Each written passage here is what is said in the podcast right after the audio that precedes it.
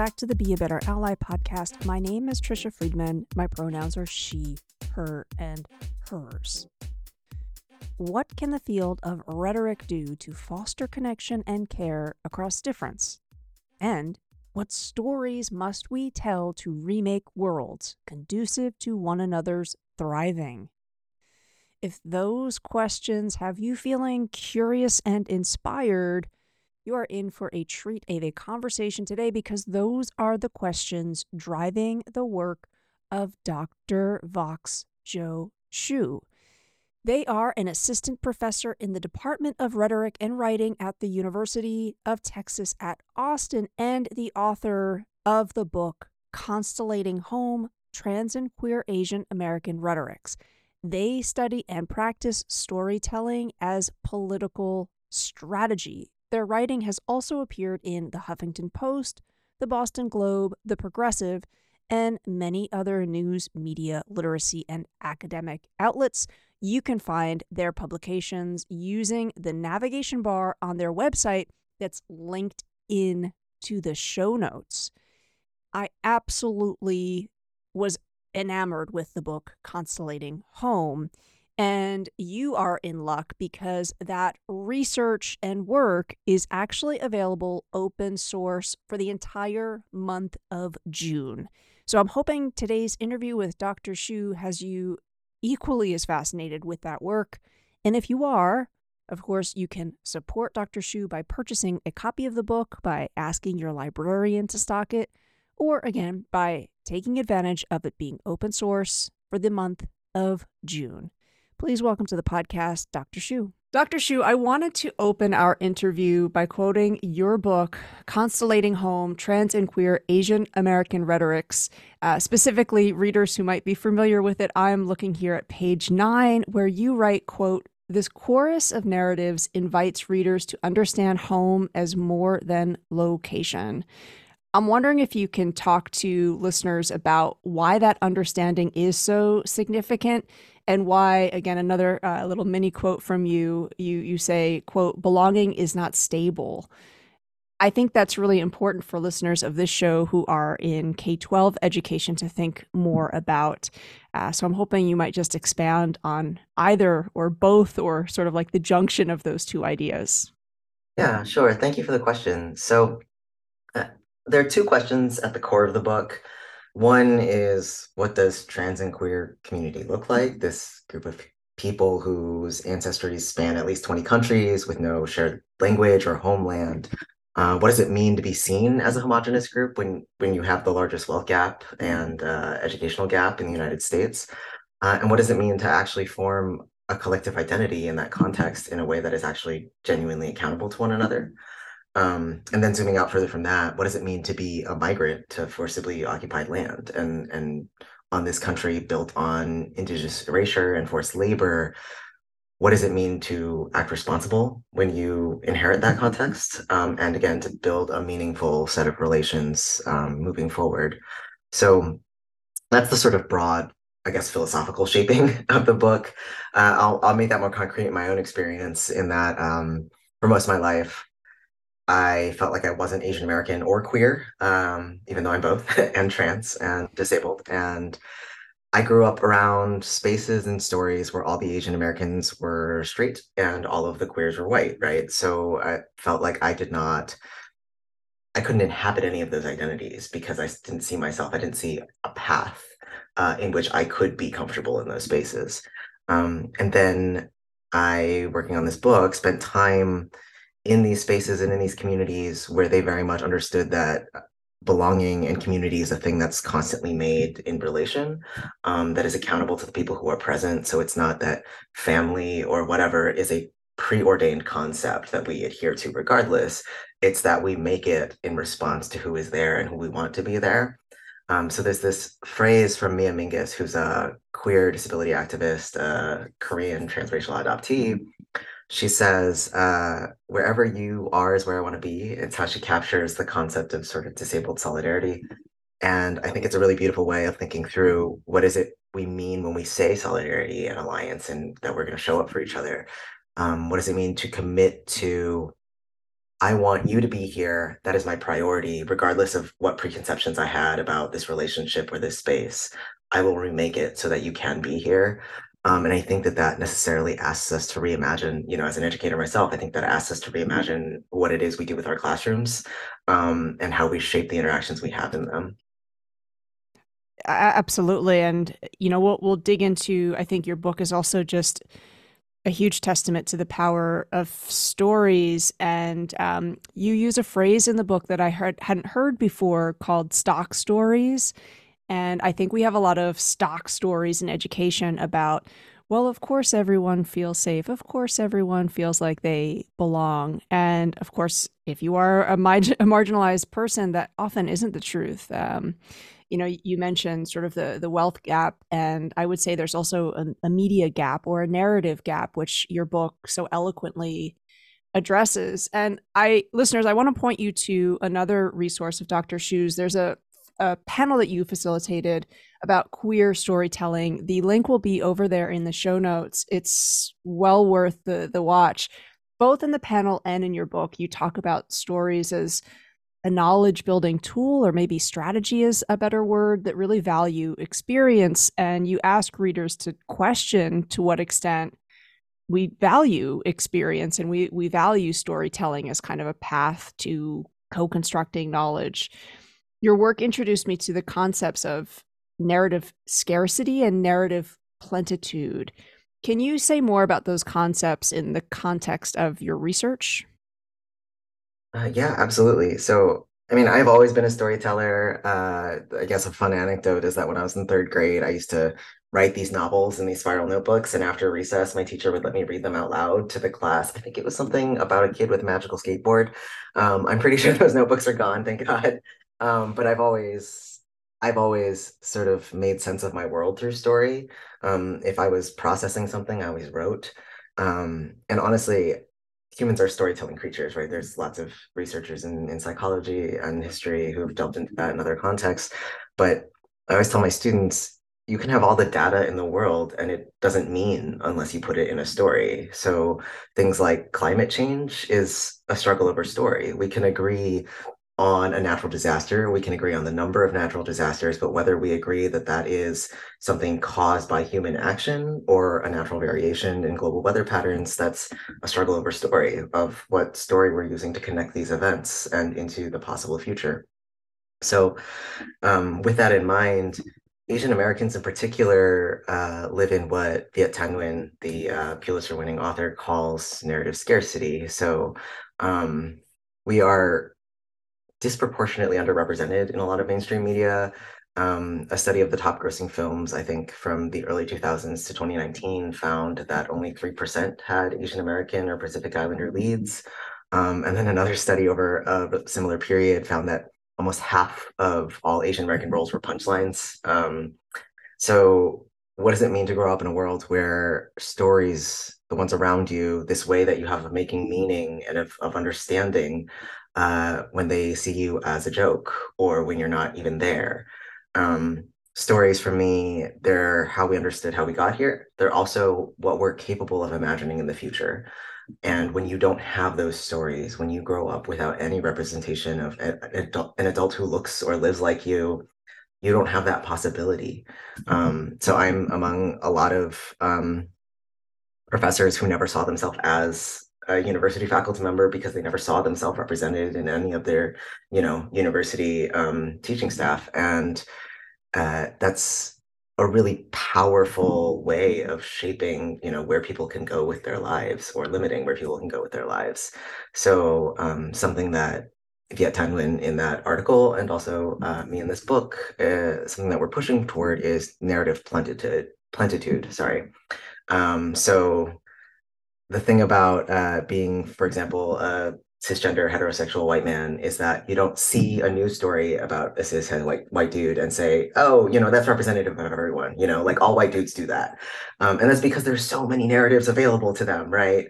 Um, that that's never taken as the the the only possibility for their lives or the ways that they behave in the world, and that's a privilege, unfortunately, that a lot of folks don't have, um, and so when we have, uh, for example, you know, Crazy Rich Asians come out as a movie, there was so much pressure on this movie to do everything. And I'm among the people who possibly weren't as in love with that movie as others were. Um, but also that needed to be okay, right? Like people needed to be able to make art that represents queers or Asian Americans or disabled people and not have that, you know, um, insurmountable pressure uh, to do everything and to speak to every possible experience. Um, and we all deserve that, right? We all deserve uh, to see ourselves reflected in myriad in myriad ways around us, and to know that we can grow up into all sorts of roles and relationships and contexts. Um, and so that's the gift of story, I guess, that uh, more of us need to have access to. I I really appreciated it. again. Thank you for for kind of unpacking that. And listeners, I would say read the book. It goes into that in in greater detail and reminds me of, you know, GLAAD comes out with an annual report, sort of looking at the state of representation in the media. And I think again, looking at those numbers intersectionally is really important.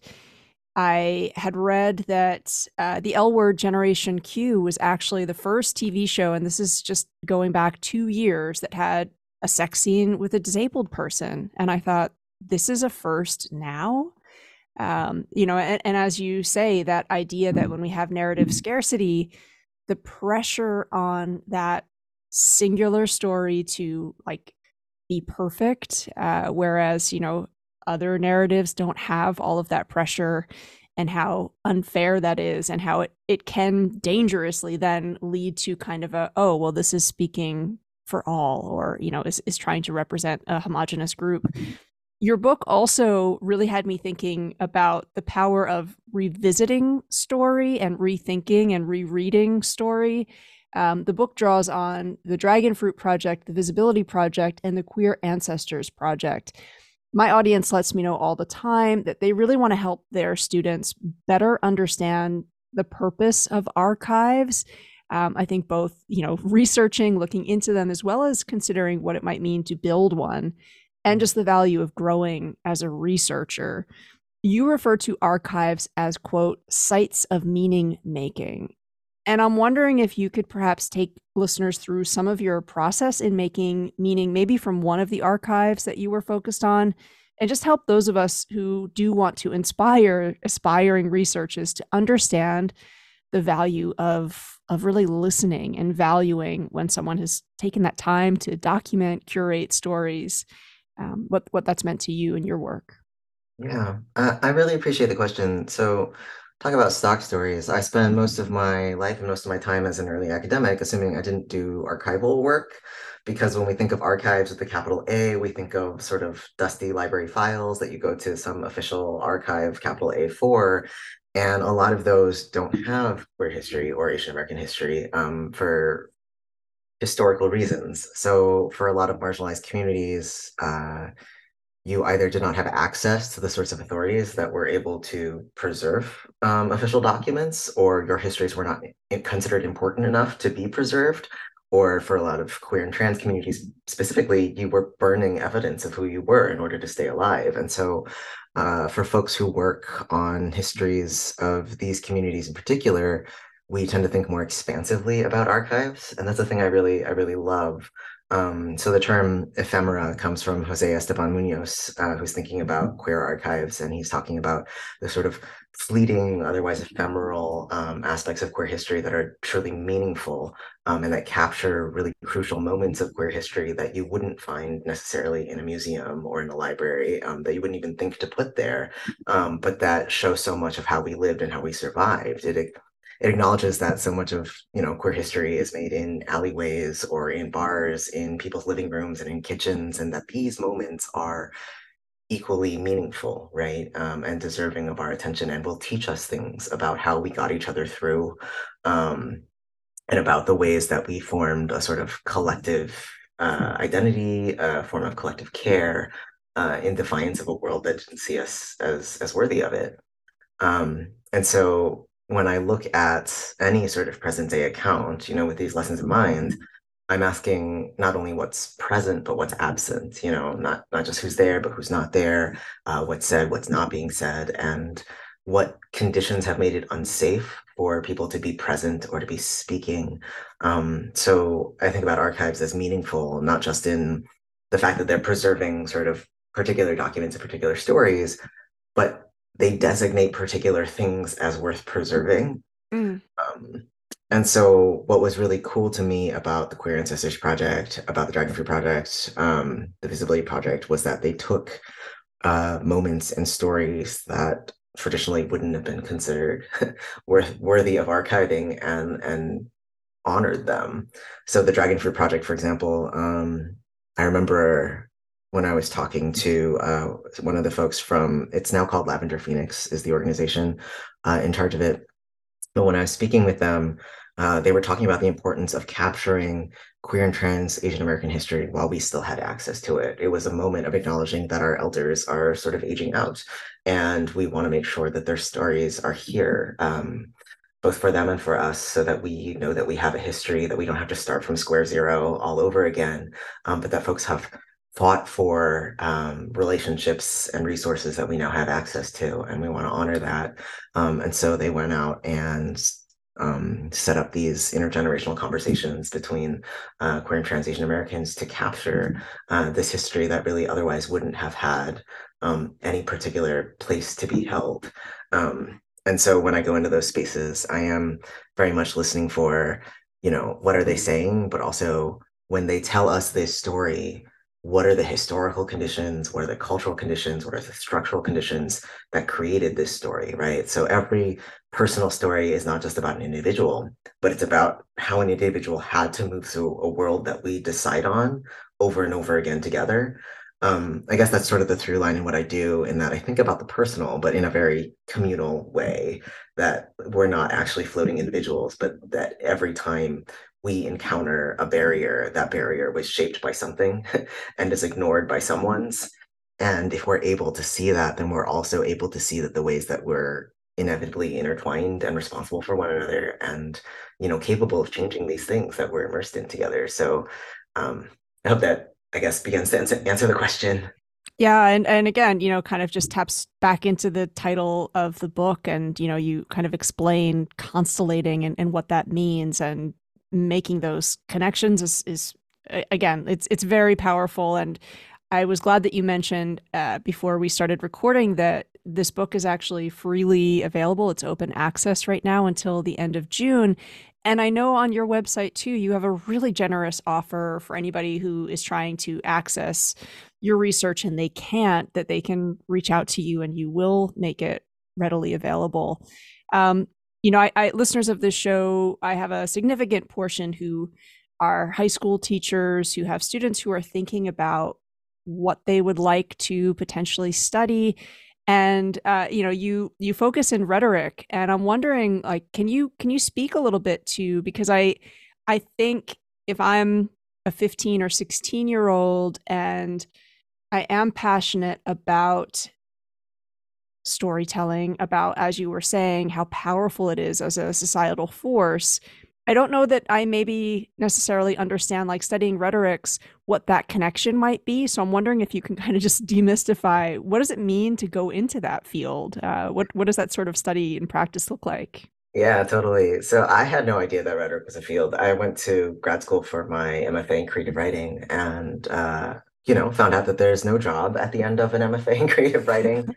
Uh, and I was, I happened to be in a grad program with a very good rhetoric uh, PhD program. And I learned there that there's a, an entire field talking about how we do things with language and how language comes to matter in the world in a way that I, you know, had no vocabulary for at the time. So as a creative writer, I was the only person of color, I believe, in my entire class of MFA students in my grad program. And I and it was in this town that is 88% white, which is the first time I had ever lived in a small town, let alone one so homogeneously um, populated. And so it was the first time I became, I guess, acutely aware of myself as, you know, a, a person of color who very much did not fit into my context. And as a, a creative writer in that setting, I learned that people read my work with a set of expectations um, and expected to me to write certain stories. Um, and that's not necessarily a part that we were talking about in my creative writing program, but was something that the field of rhetoric very much examines, which is how all of our cultural forces and expectations, all of our histories inform the ways that we receive a particular text. And, you know, in rhetoric, text is used very broadly. So that could be a written text, it could be a movie, it could be a song, it could be, you know, a setting, a place. Uh, basically, anytime you can take something to mean, to make knowledge, to create some sort of um, significance for a person, uh, you can read it as rhetorical. And I think that that's actually a very cool thing about rhetoric in that we look at the world around us and consider where all of the places from which we're drawing information and how is that shaping the ways that we encounter other people the ways that we encounter land the ways that we encounter places? How does that you know inevitably condition the ways that we think we move in the world and what we're responsible for and who we're responsible for? So uh, it's it's very cool as a field. It's also a lot to wrap your mind around when you've never really gotten access to it. Um, but yeah uh, it's it really opened a whole world to me when I found it. You know that there, are, I I think I I summarize what I say sometimes tongue in cheek as I study how people say things without saying things. You know, um, how we manage to make meaning without saying it overtly, because sometimes the most powerful messages we have or the most powerful values and beliefs we have are ones we haven't interrogated because we aren't even aware that we're carrying them around with us. Um, and so, how do I bring that out with what I study? So tell me if this is like if I'm on the right track here or not. But you have a story in the book where you're exploring the notion of um, coming out dialogues, and uh, there's a specific reference to the idea that a lot of the language or a lot of the like coming out stories we know are really from like this western perspective where it might be child and parent just in like total confrontation rather than um, perhaps working with language that's familiar to the parent, or again, like coming to discuss your coming out in your own terms or your own terminologies. Is that an example of um, kind of your your study and practice, looking at those like that as a specific example of a would that count as a text? Yeah, yeah, absolutely. So the way the stock narrative that we have of coming out, uh, of the individual declaring to the parent, "This is who I am, and you can't change me," you know, and it's very Western and, and it's very much steeped in an individual as a sort of bounded identity uh, that operates independently of the people and the communities that they're in. Um, so there's this really beautiful passage uh, from the Dragonfruit Project uh, where Alice Hom, who's a historian, uh, an Asian American lesbian uh, author, activist, and she's talking about how she was this, you know, uh, well respected, successful lesbian scholar of Asian American history. And her mom didn't know because her mom wasn't reading these books, wasn't in the same communities and conversations. Um, and she doesn't have that coming out moment with her mom, right? There's no like, oh, mom, I'm queer. But her mom reads her dissertation and her book, which is very much about queer Asian American history. And her mom places these books on the family altar, um, which is this sort of hallowed space. And she talks about how that gesture means so much more than her mom going to a pride parade, you know? Um, and I think that that beautifully captures the ways that we communicate differently in different familial contexts um, and how the sort of gestures we're sometimes expecting from our communities or our families uh, run up against our actual communicative practices. So um, I guess to to transfer that a little bit more to my own experience, I grew up, you know, watching the same sort of after school TV shows as everybody else in the 90s and early 2000s. And it did not like the expressions of love in those spaces were entirely alien to me. Like it stunned me the first time I heard a friend say "I love you" to their parents over the phone. Uh, like I was, I actually stopped and I was like, "You, you say that in your family? Like that's the thing." Um, and it took, and because that was what I was looking for for a long time, I didn't see the ways that my family was expressing care and love uh, in an entirely different sort of um, maybe gesture action based language that wasn't you know overt statements or declarations. And uh, actually working on this book and working with more trans and queer asian american communities really taught me you know to listen for those differences and how are we showing up for one another in ways that aren't what we commonly see represented and, and have come to anticipate. I, I wonder too if that taps into again part of what is maybe like a secondary benefit of really growing your skill set as a researcher is sort of like I I don't know that this is an aspiration or a goal that you have when you go into the work that it is going to also lead to sort of like the me search or the better understanding of self or am I totally wrong there? Do you feel like now that you are sort of like a professional researcher is that part of of the goal? I mean should that be part of the goal for anybody working in research? I, I don't know. Yeah i'm i'm very much of the school of thought it, it, it, that the researcher is not a disembodied you know force right? We can't actually eradicate the self from what we are doing and something that the book leans into and tries to acknowledge is that we are inevitably going to shape the way that the research comes out. The fact that i am a trans and queer asian american means that i do this research very differently than someone who's not necessarily a member of these communities. It means that I might have access to experiences and memories and relationships that folks who aren't uh, trans and queer Asian American would have access to. Uh, it means that I might have uh, investments and attachments that others would not carry. Um, and it means that I am learning from these spaces just as much as you know I am trying to bring this knowledge into other conversations. And uh, something that was, I guess, an anecdote that I sometimes share I came out as non-binary and trans while I was working on this book. Um, the first time it even really the idea stuck with me was the first time that I met someone from the Dragon Fruit Project and we introduced each other or we introduced ourselves and they asked me for my pronouns. And it was the first time it occurred to me that I could choose those, right? That they weren't just a thing that was given to me and I must stay with them forever. Um, and I think that that's a part of our research that that we have to acknowledge, right? That the, that we are very much learning from these spaces and, and benefiting from them.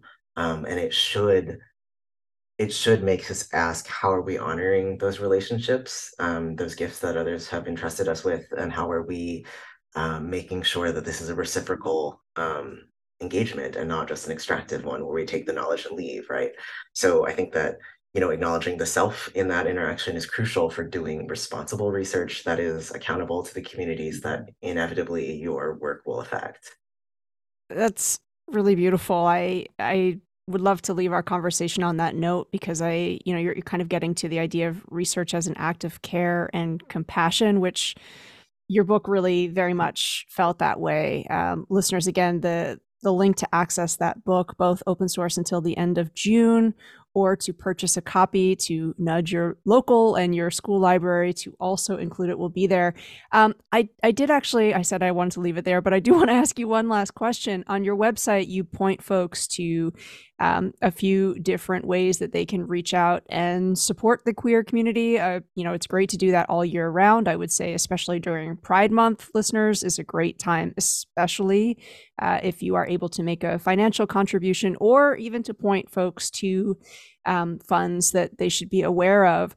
I wonder if you want to give a shout out either to one of those funds or um, if if there's a different um, maybe resource or organization that you would say is a great one for listeners to consider supporting during the month of June. Yeah, um, I like to point out Black Trans Leadership of Austin. They do a lot of direct services to Black trans folks in the area.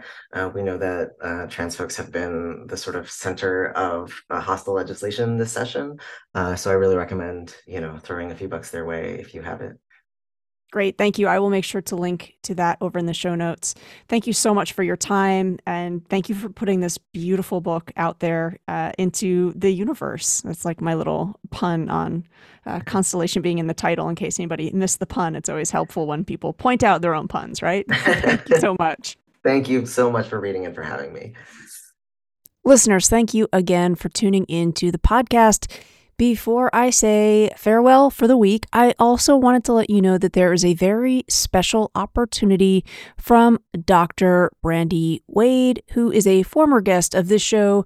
They are also the founder and owner of the Queer Mathematics Teacher and the co founder of Radical Pedagogy Institute, who you have heard me talk about on this show. If you're not following them on social, I've linked that into the show notes as well. So, the special invitation from them is that they are putting together sort of a virtual panel resource, which is a collection of queer and trans teacher student family stories. So, if you might have a little bit of time. We're thinking five to 10 minutes for you to respond to a prompt and you're interested in supporting Dr. Waid. My email address is over there in the show notes. Reach out, let me know. This is timely. Dr. Waid does need this by June 21st. So if you're curious to learn more, shoot me an email and I'll send that information to you. See you again next Thursday.